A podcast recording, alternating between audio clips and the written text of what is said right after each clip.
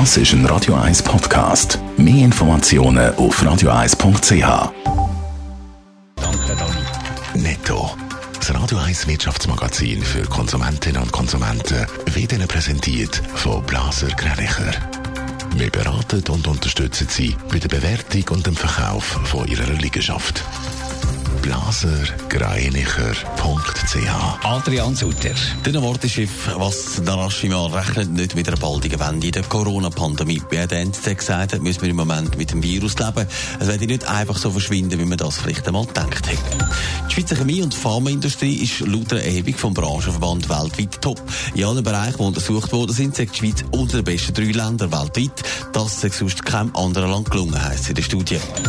Während Stadt und der Kanton über eine Ausweitung von der Maskenpflicht streiten, findet der Epidemiologe Marcel Donner im 20 Minuten, dass die Händler selber die Maskenpflicht in den Läden einführen Allerdings wehren sich Migros und Coop und finden, es sei Sache der Kantone.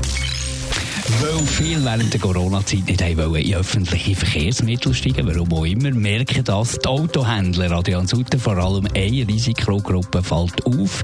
Die älteren Frauen sitzen wieder vermehrt in der Steuerrad. Ja, Scout 24 hat mal geschaut, wer denn jetzt eigentlich so Auto kauft. Und da ist tatsächlich aufgefallen, dass Frauen über 65 in den letzten Wochen da zugeschlagen haben.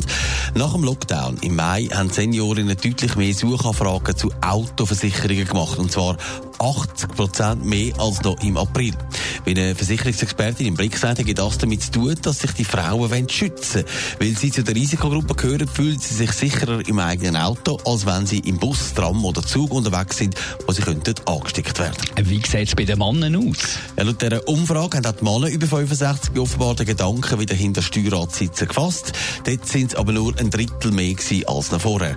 Die Frage bleibt aber, ob die jetzt wirklich alles Auto kaufen oder ob sie dann doch wieder ein Halbtags- oder ein G abstellen und gleich weiter Zug fahren.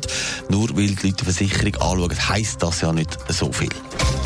Netto. Das Radio 1 Wirtschaftsmagazin für Konsumentinnen und Konsumenten.